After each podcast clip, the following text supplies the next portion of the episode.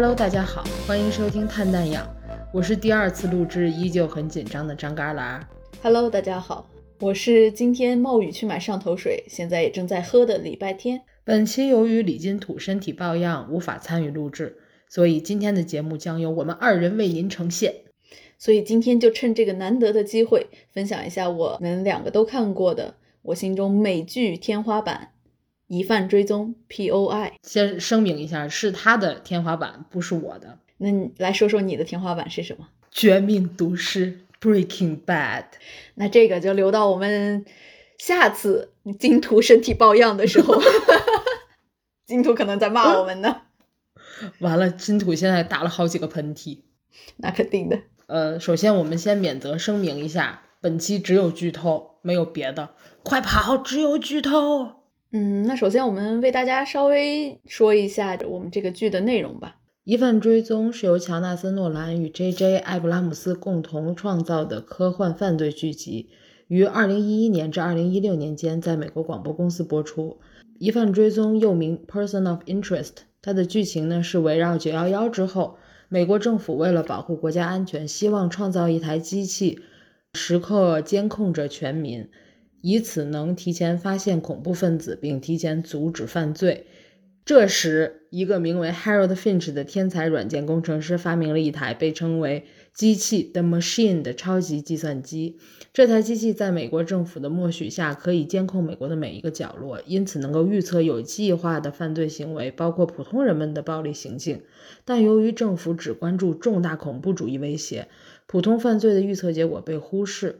为了阻止这些犯罪，Finch 与前 CIA 特工 John Reese 展开合作，两人组成了一个秘密团队，利用机器的预测结果来阻止犯罪的行动。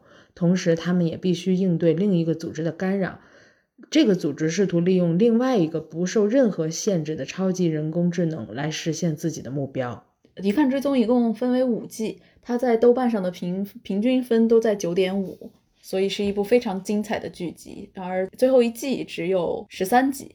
听得出来是被砍掉了，是的，所以其实我还挺不明白，就是为什么这么一部优秀的剧会被砍掉。我感觉跟他自己的主创没有心思再做下去了也有很大的原因啊！真的，他们去他们去写另外一部非常有名的剧集，叫做《西部世界》，而放弃了我们可爱的 P.O.I。所以我们要介绍一下他的制作人。好，他的两位制作人，首先。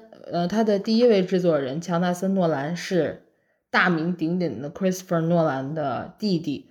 那 Christopher 诺兰呢，在七月份，七月二十一号会上映《奥本海默》，我本人是非常期待。对我也很期待，但是他的每一部电影看着我都很累。对，就是《盗梦空间》，我感觉是商业和呃剧情就是结合的最流畅的一个。其他的我真的都看了好多遍，蝙蝠侠也很好啊。嗯，对对，蝙蝠侠也还行，不是还行，是非常好。蝙蝠侠、黑暗骑士就是乔纳森和 Christopher 诺兰一起合作的。所以乔纳森诺兰呢，他第一次担任编剧是两千年，在电影《记忆碎片》中，呃。他还凭借了这部电影获得了第七十四届美国奥斯卡奖最佳原创编剧的提名。然后后来他继续跟哥哥合作了《致命魔术》《蝙蝠侠》等作品，在二零零九年凭借《蝙蝠侠：黑暗骑士》获得了土星奖最佳的编剧奖。然后二零一一年他就和 J.J. 艾布拉姆斯合作，担任了 CBS 美剧《疑犯追踪》的制作人，并。一直担任编剧的工作。二零一四年，他创作的剧本《星际穿越》上映。直到二零一六年，他和 J.J. 艾布拉姆斯又去 HBO 去做了《西部世界》的制片人。然后 J.J. 艾布拉姆斯，他开始编剧生涯非常早，他是一九九零年就担任了喜剧电影《小贼高升》的编剧。然后，在一九九三年，他还出演过一部悬疑电影《六度分离》。然后，九八年，J.J. 艾布拉姆斯成立制作公司——坏机器人电影公司。其实这个 logo 就是很很常见的，有一些电影前面是那个红色的一个 robot，嗯，不知道你有没有印我象？可能还真的没太注意过，下回我去找一找。哦，然后他零一年自编自导了个人首部电视剧《双面女间谍》第一季，然后凭借该剧入围了五十四届艾美奖剧情类剧集、剧情类剧集最佳编剧奖。二零零四年自编自导了科幻悬疑剧《迷失》，然后凭借该剧又获得了五十七届艾美奖的最佳导演奖。呃，零六年他还执导了个人首部电影《碟中谍三》，我后来才知道，因为我必须说一下，我是阿汤哥的超级影迷，就是他的每一部电影我都看了很多很多遍，我非常喜欢《碟中谍三》，而且《碟中谍三》是那个来上海中国上海那个拍摄的那一部，我觉得就是挺有意思的，而且那一部的节奏非常的紧凑。有机会我们来说一下《碟中谍》，现在已经到八了，对不对？不是七上，等到七月份的时候就上映了，就在那个刚才提到的奥本海默的那一部的前面。非常好，在这儿也打了这两部剧的广告。反正这个编剧的生涯非常长，他后面还制作过呃《危机边缘》啊，然后《星际迷航》，还有《星球大战：原力觉醒》、《星际迷航三》，还有《星球大战九：天行者崛起》。反正这两个人就真的是制作了很多经典的呃非常精彩的影视作品。对，但其实你能看出他们两个都是比较喜欢科幻题材的。嗯，对，而且我觉得就是这个关于 AI 智能这方面、隐私权这方面呢，它还是更多的，我觉得是乔纳森·诺兰的的，像是他主编的。也有可能，然后我觉得 J.J. 埃布拉姆斯他更多的就是一些动作呀，或者是警匪那种。嗯，两个人各有特长结合在一起，所以我们有了今天的神剧。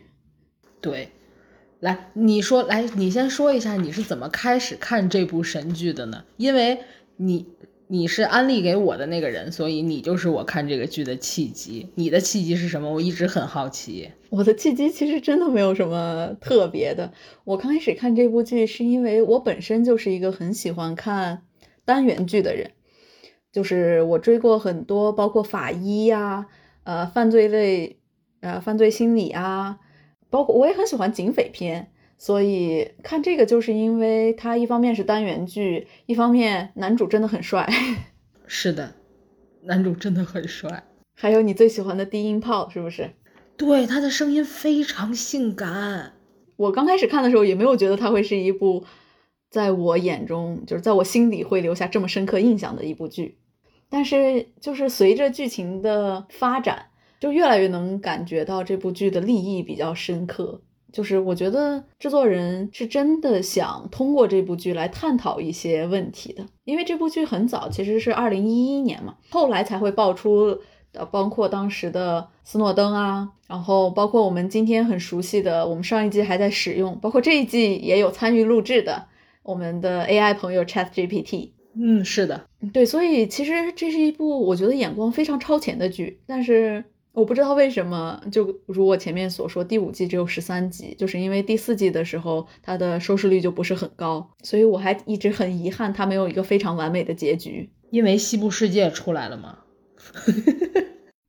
西部世界其实也很精彩。我其实看了第一季和第二季，在我眼里，呃，没有这部剧这么精彩吧？可能那个过于超前了，我们离那个还是有一点距离的。也对，对，就是进入一个真正的 VR 啊，包括其中的算仿生人吧，逃出虚幻。对，算是仿生人，就是已经开始人造人的世界了。对，那个又是另外一个可以聊的话题。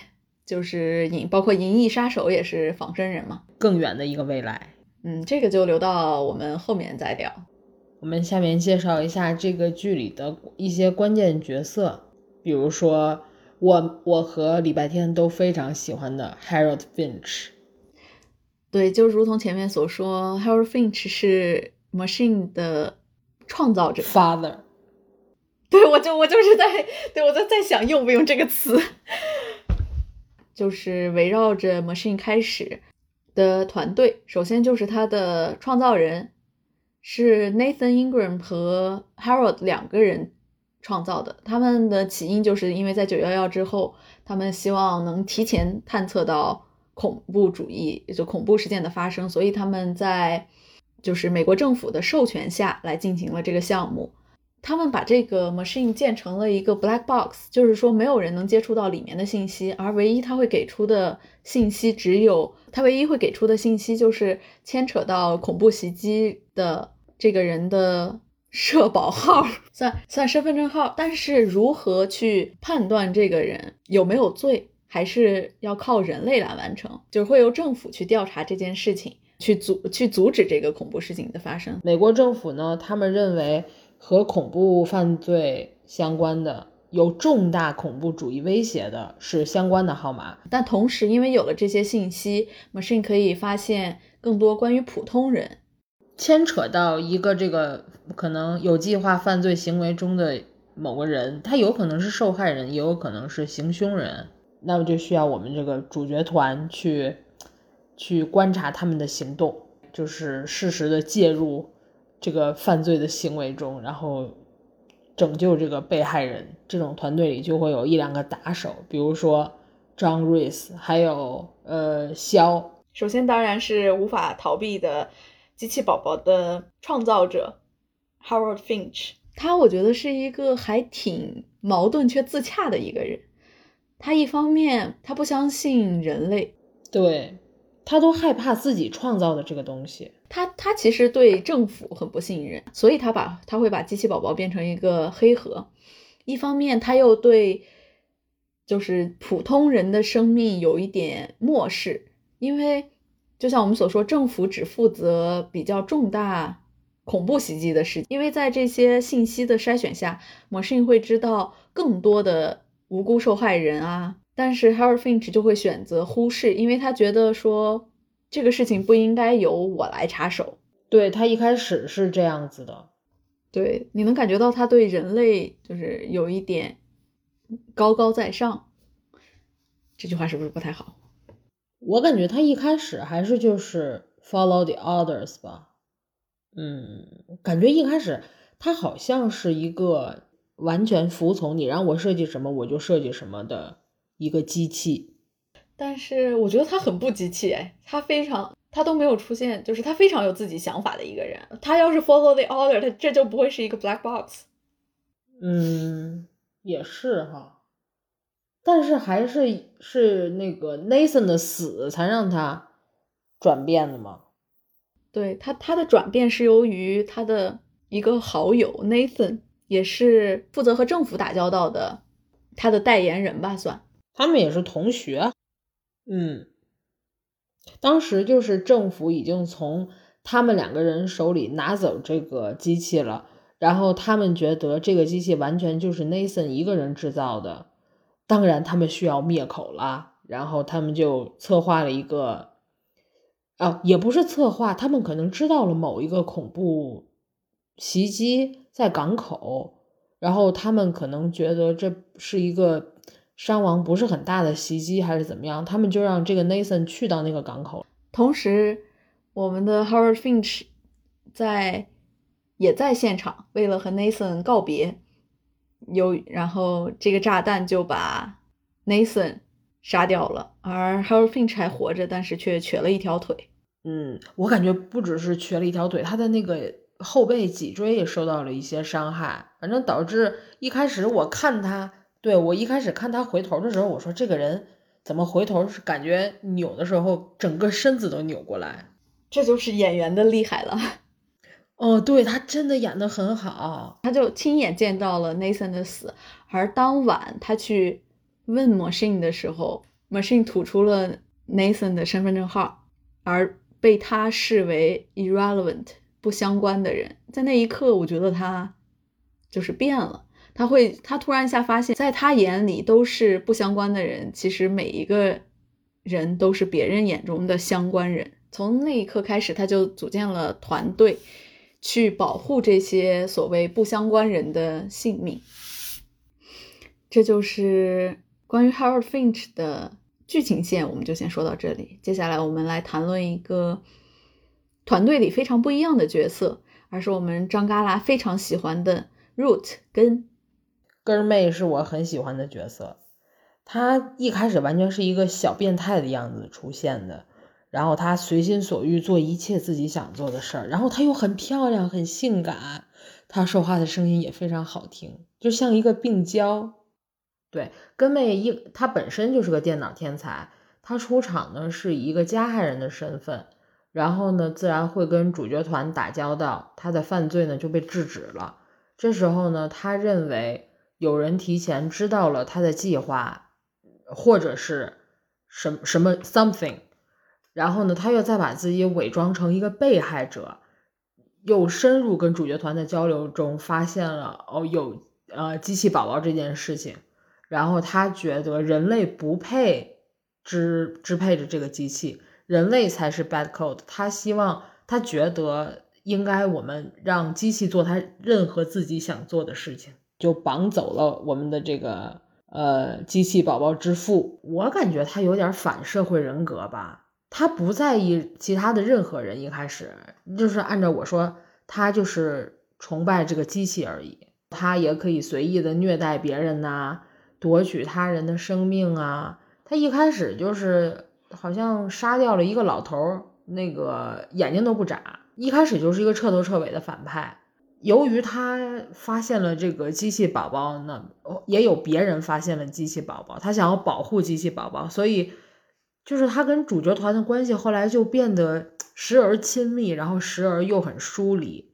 然后在这个过程中，他就被感觉被主角团温暖，他想要努力的变成一个好人，他想要保护 Machine，他就必须要保护这个主角团。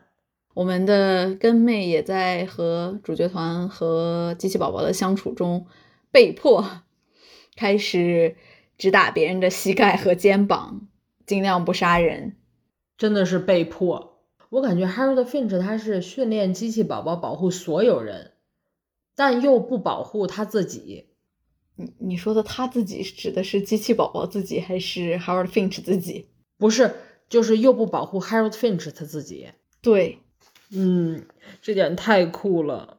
因为在 Harold Finch 眼里，因为在 Harold Finch 眼里，他觉得我就是一个普通人，就是在他眼里，他自己也是一个 irrelevant number，他不应该受到多余的保护。对，就好像是他觉得我随时可以死，你继续做你应该做的事情，就是感觉他在乎所有人，除了他自己。也没有吧，他是平等的对待所有人。对对对对对，这个在乎又不是他很爱他们那种，他还是很疏离的那种。嗯，对，我觉得 Harold Finch 其实还挺不相信人的，但所以我说他是一个矛盾又自洽的人。他不相信人，但是他把最终做决定的选择还是交给人。我感觉他还是有一点神性的。嗯，然后他和李四就是他的打手一号在一起。就完全像大概第一季跟第二季都是他们两个人是主角团而已，后来第三季、第四季才加入了根啊、肖啊，还有还有邹毅，邹毅是第一季就很早就出现的一个有帮助的女性角色，还有卡姐，卡姐是第一集就出现了，是一个非常正直的警察，这个角色一直伟光正走到了最后。Finch 和李四在我这儿就很像一个蜘蛛侠加阿福的。一个组合，因为 Finch 非常有钱，我先说一下啊，他很有钱，然后他不愿意去，就是一开始前两季他很少去到 field 去真正参与这个战斗，都是他在后方查好信息，做好准备。你需要什么身份，我可以给你任何的包装。你需要什么房子啊，什么车子，我感觉马上都可以买给李四。然后李四就去带着这些现现成的装备，然后就去做事儿。对，同时他还会有技术指导，一直戴着耳机。哦，对对对，真的有点像蝙蝠侠，他也有一点像蝙蝠侠似的，就是那种悲情，就是蝙蝠侠的路，就是所有亲人都离开了嘛。Harold 我觉得也有一点像，其实李四也有一点像，可能 Jonathan 诺诺兰就是啊。他对于悲情式人物的一个，要是这么说，奥本海默感觉也很悲情。你就是咱俩查的那个资料，你都觉得他很悲情。还说呢，看奥本海默之前还有好多功课要做。他不是给人留作业，就是给人就是先预留作业。笑死！我也跟我说真的，他那个看那个信条的时候，哇哦，简直在看啥呀自己？哇，真的，我后来我感觉我后来看的又重复看了两遍电影，然后看了无数个解解说，还自己画了那个正反的那个图，增伤减伤什么什么的。我感觉我在这电影上花的时间，我自己绝对有超过八个小时。我上一门英文课都没有这么认真过。呃，说了旮旯最喜欢的角色，那接下来说一个我非常喜欢的角色，Elias。Elias 呢是一个非常有人格魅力的黑帮老大，因为他是意大利籍，我觉得有点致敬教父。对，他掌控着整个纽约市的地下犯罪。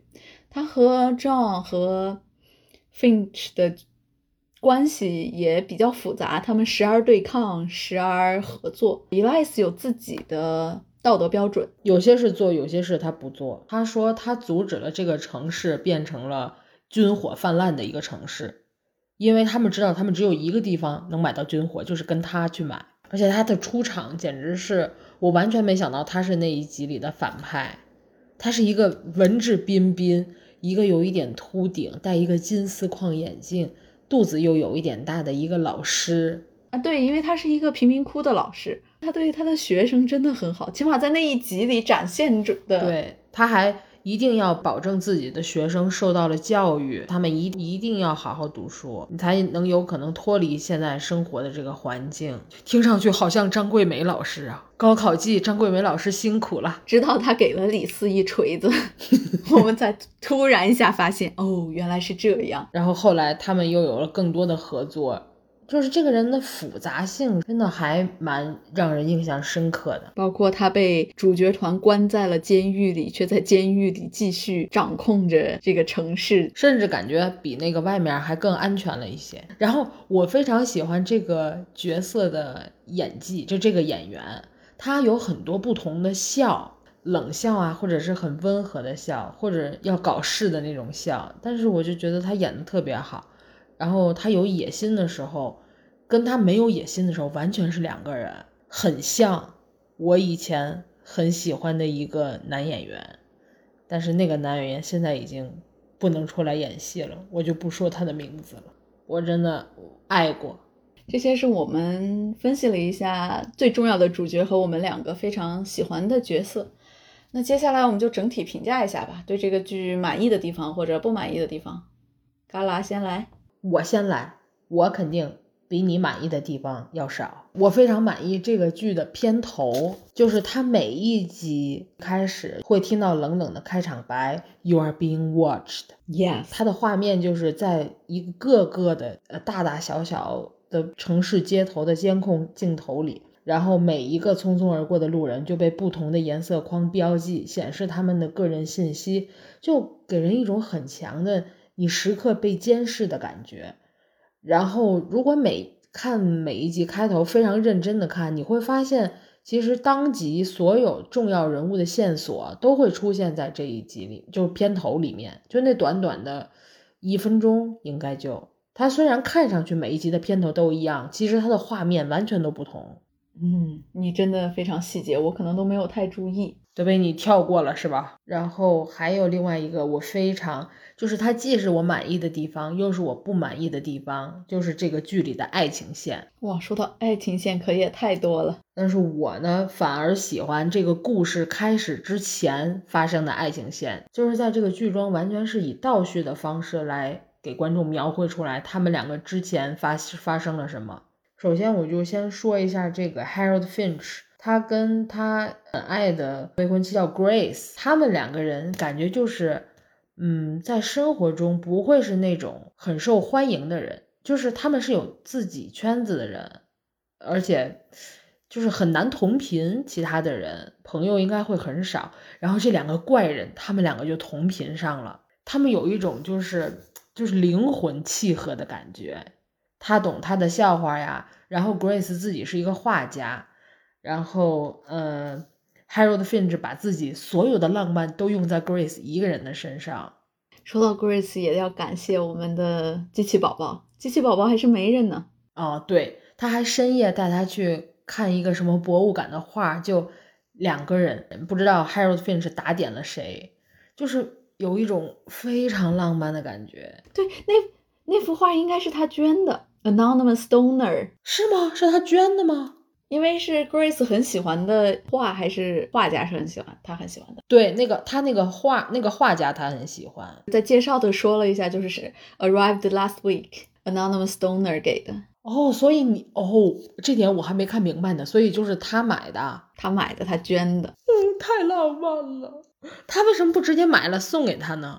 他在 Grace 眼里只是一个普通的程序员，所以这就导致后来 Finch 看到 Nathan 离开自己，就是 Nathan 死掉，他就觉得任何跟自己有关系的人可能都会遭遇不幸。除了我之外，不能再有任何一个人知道这个机器宝宝的这件事，所以他就选择了一个自己主动逃离 Grace 的方式，让 Grace 认为他已经死了，或者说就是失踪。真的，Grace，我感觉就是那叫嘛，生不见人，死不见尸啊。他应该觉得他是死了。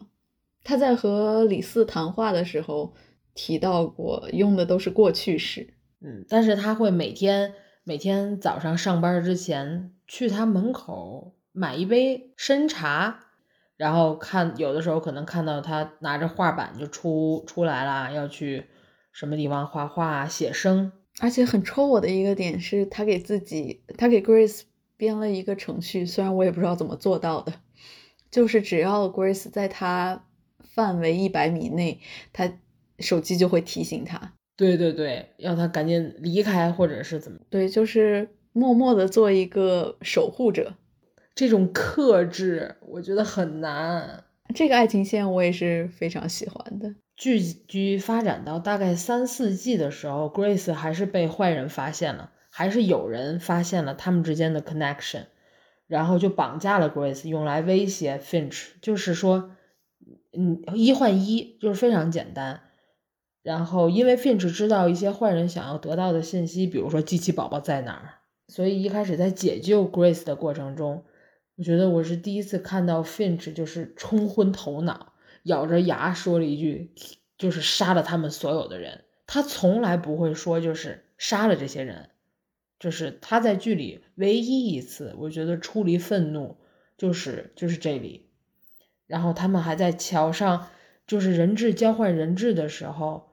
呃，Grace 被蒙着眼睛，Finch 能看到他。然后 Grace 好像是脚下走不稳，然后 Grace 呃，Finch 还扶了他一把，但是没有任何的对话，就是非常心痛那一点。但是开心的事情就是他们俩在剧外是真的夫妻哟，完全没有想到，但是又莫名我还说的他们两个很同频的感觉，这就是我们的心理安慰吧。哦，Grace 也有一个新剧要要演了。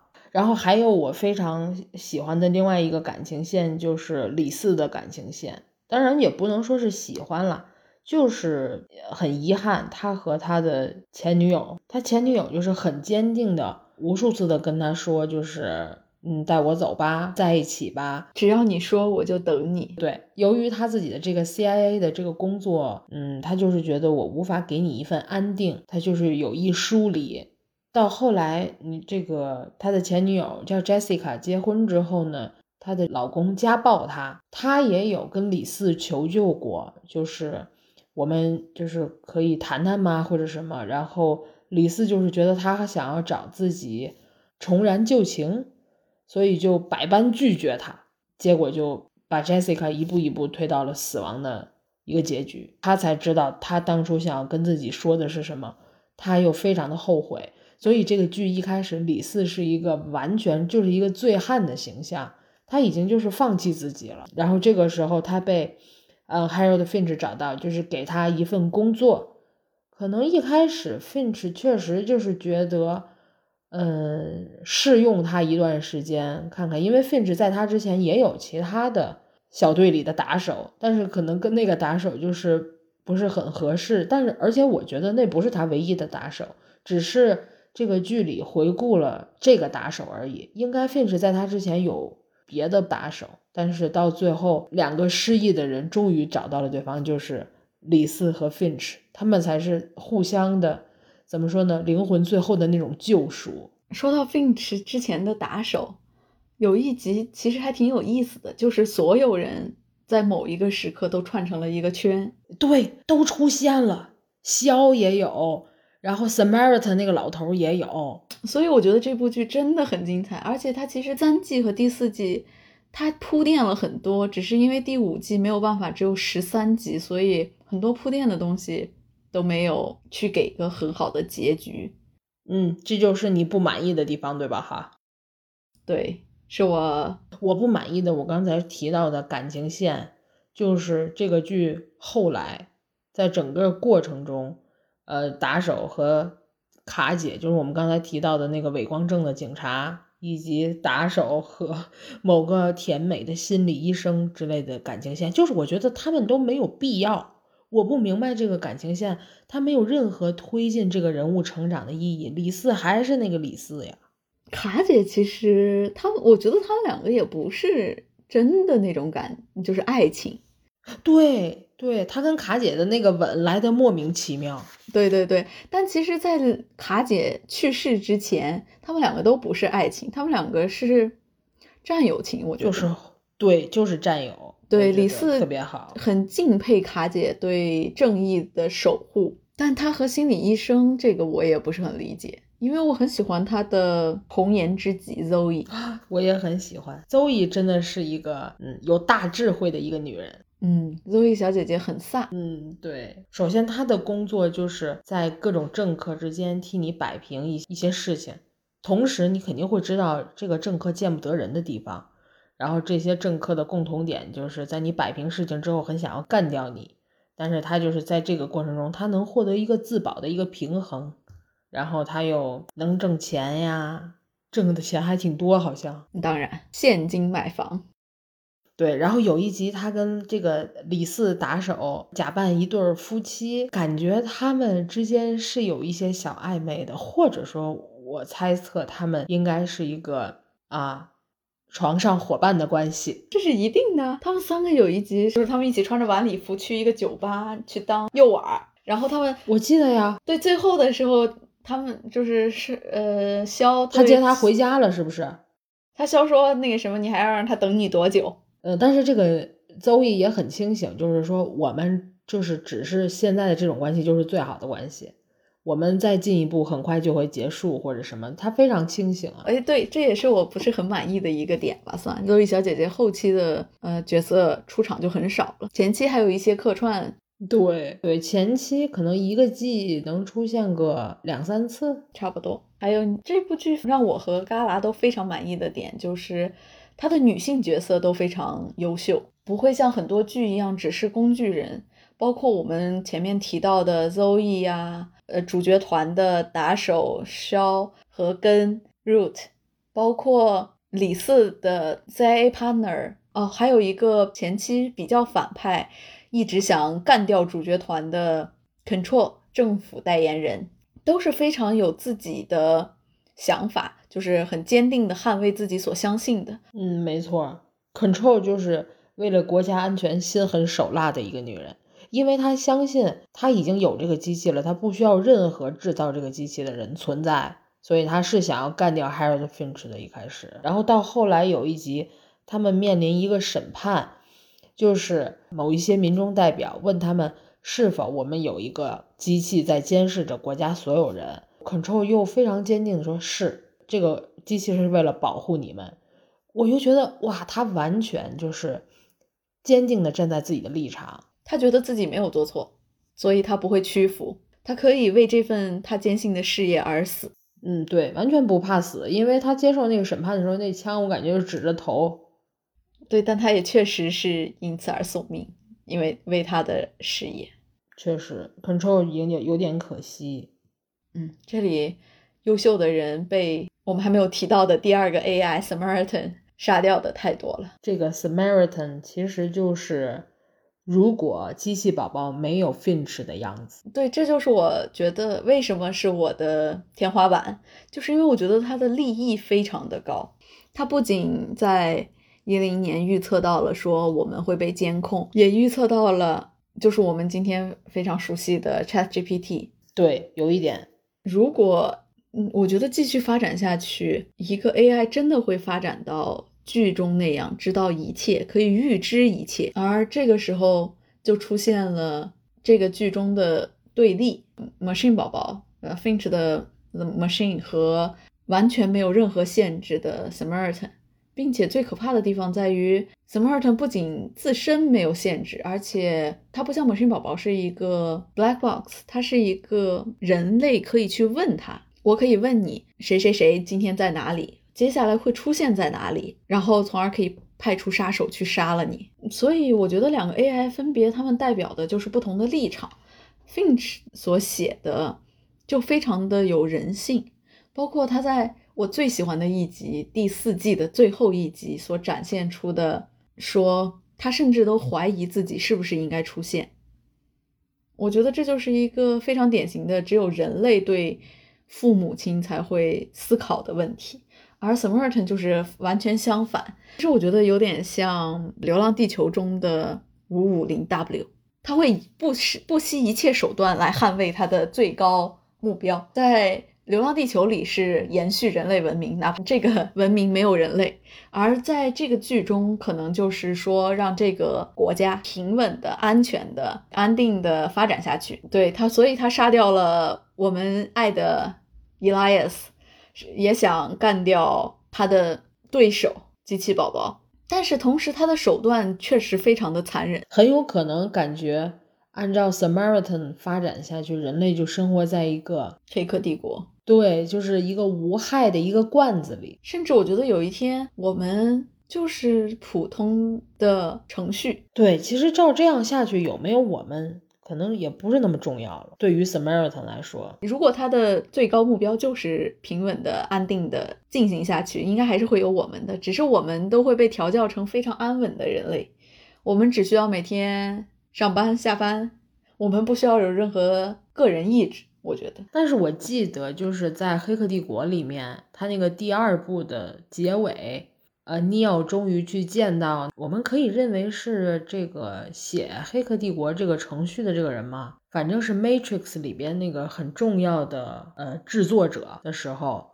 他就是说，我们曾经制造过一个人类完全都很 happy、很开心，每天什么事情你什么事情都可以，你什么愿望都能被满足的一个世界。但是人类又死得很快，哇，这个延伸下去就可就太多了。美丽新世界也是这种，这就不说了。对对，Smart 发展到最后就是没有我们。对，果然呢，我们就是一个宇宙之间的错。我又开始悲观了起来。接下来我们来说一下对于结局的评价。首先我先说，由于呢这个剧是礼拜天，呃安利给我的，他跟我说不要看最后四集，他非常知道我是一个喜欢 happy ending 的人，所以我非常听话，就看到了第五季的第九集。我认为我已经看完了这部剧，所以这个结局呢，我没有什么遗憾，我觉得很不错。所以就我们主要听礼拜天来来吐槽一下，他对这个剧意意难平，就意难平在这里。嘎啦真的是一个让我敬佩的，如果 如果有四集还放在后面，我是绝对无法做克制自己不看下去的。说实话，礼拜天是一个很喜欢 BE 结局的人，就是因为它实在是太短了，所以它最后四集的节奏太快，所以导致我觉得。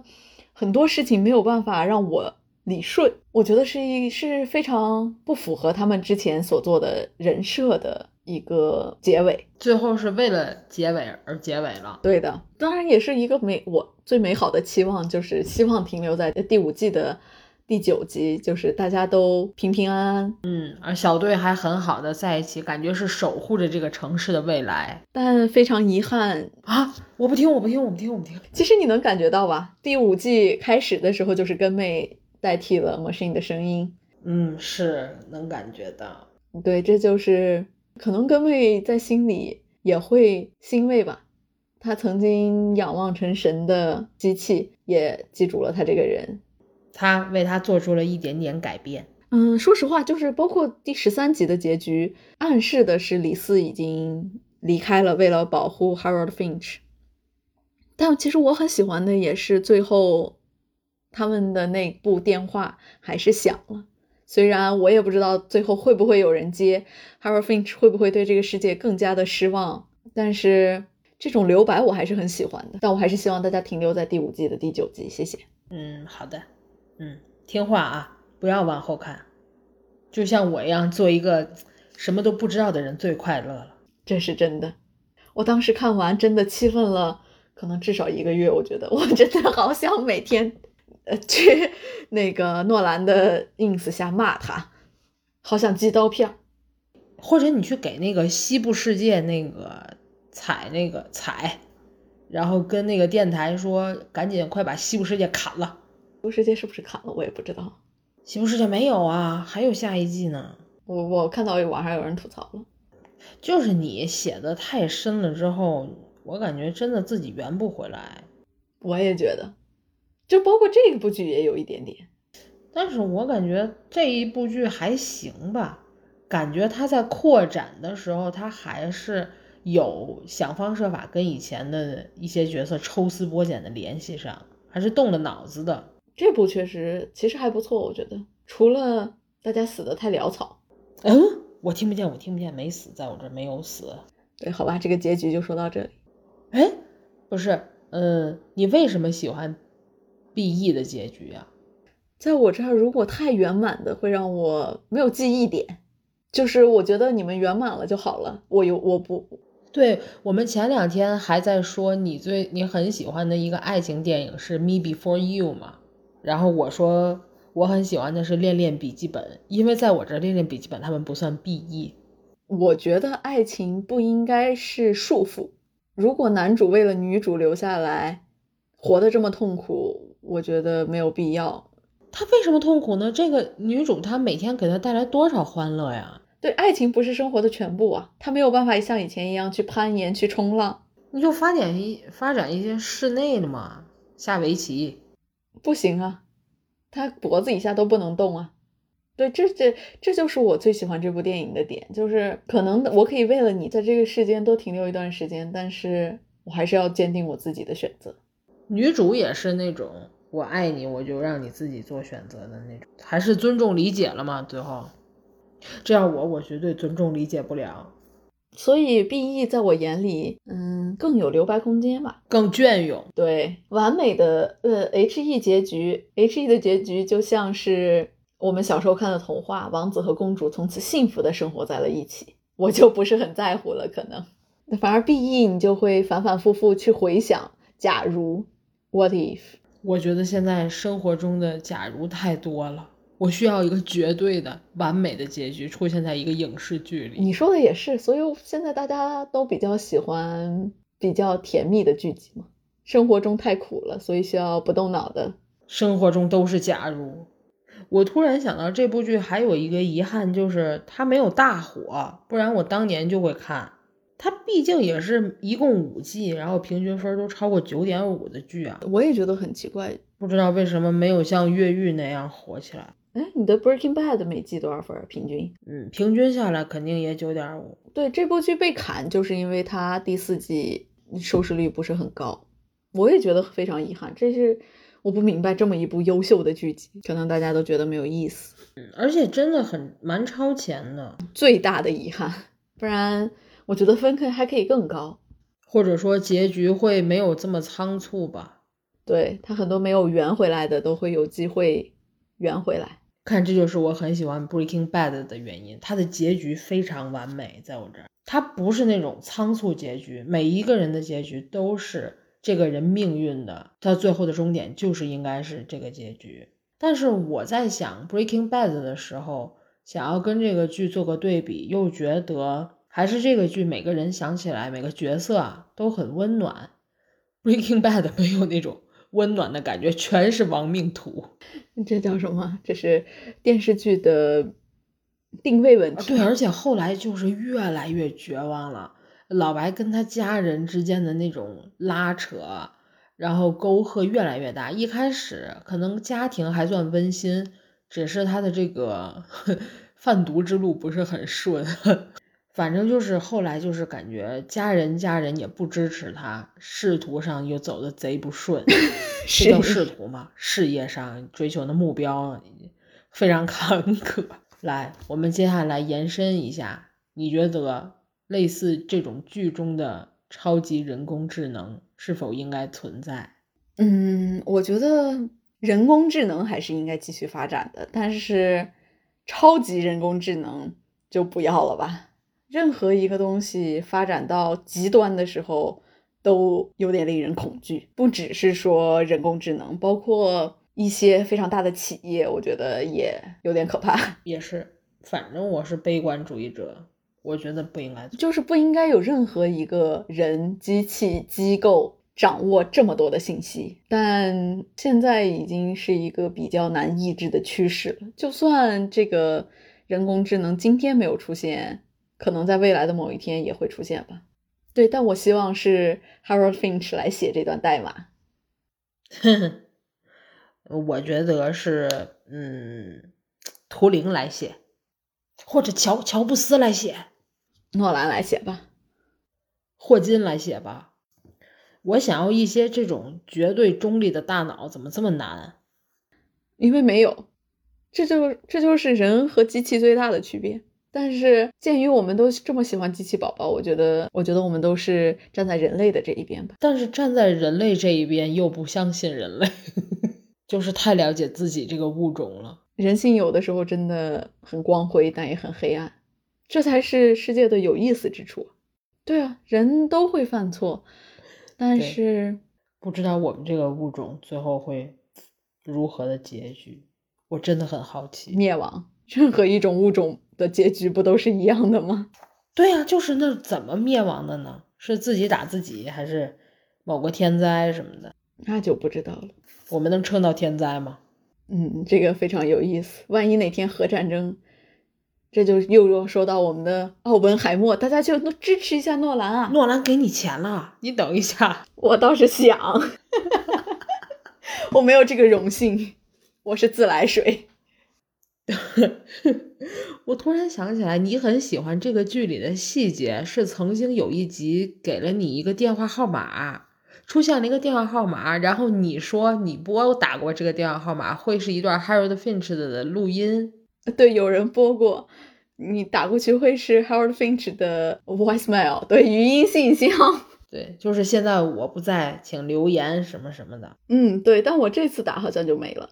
这种细节真的很戳。嗯，你毕竟这部剧对，但这部剧毕竟已经完结了快十年了，我也可以理解了。嗯，对，一六年完结的，真的很遗憾啊。但是还是有很多同人文大家续写的，虽然我不是一个很爱看同人文的，我很爱看同人文，对，但是我不是很爱看 英美。同人文圈的同人文，因为我这还得看英语呀，好累啊！我的天，我要是看一个同人文，我就想看一个中文的。不过这个剧里确实好像他的那个李四和 Harold Finch，还有肖根都是同人文，据说是欧美圈。A O 三里边常年常年霸榜的两个，现在应该现在不是了。我看了二零二二年霸榜的不是他们，但是当年应该是很精彩的。嗯，哦，你的那你很喜欢的《哈利波特》也是常年霸榜之前。嗯，是的，这倒是真的。哦，我我再推荐一部跟这个剧差不多的电影吧。我我想推荐阿汤哥演的《少数派行动》。它是由，嗯，它是由斯皮尔伯格导演导的，然后应该是也是根据某个小说改编的，嗯，剧情跟这个剧情很像，就是某一个未来，它的一个机器可以预测一个罪犯，他肯定是没有任何可讨论的空间，他就是行凶者。汤哥作为一个去处理掉这个行凶者的队长。在很普通的一天，看到这个机器吐出了自己的号码，就是这么简单的一个事儿。然而，他去查了资料之后，发现死者他现在不认识。然而，根据这个机器给出来的预测来推测呢，他应该是十二小时之内就会杀了这个人，看你自己十二小时之内如何杀掉一个你不认识的人。哦，那但这个很神奇哎！如果我还没有杀掉这个人，我就不应该是行凶者，我还没有开始实行这个犯罪，为什么我要被杀呢？对，没错，这个剧就是它的整个的讨论的点就在这儿。到后来结尾的时候，这就是他的深意了。嗯，就是我还没有行凶，他不像《疑犯追踪》里面，是我看到你要行凶了，我在最后不得不对你做出一些制止的时候，对才会开枪。他是就是我已经绝对听从于这个机器，然后阿汤哥就会带人反叛，他会想要查清楚，怎么我还没有实施的犯罪，你能叫他是犯罪呢？其实这个就有点像 Smart。我会在你动手之前先把你干掉。有人说，Samaritan 就是我站在银行门口冲那个印钞机动一下脑子，我就死了。这个真的，但是谁心里没有一点阴暗的犯罪想法呢？没错，我不是一天到晚就想说啊，获取点不义之财吗？我的脑子总是在动。这个，嗯，我还是相信论迹不论心，论心无完人。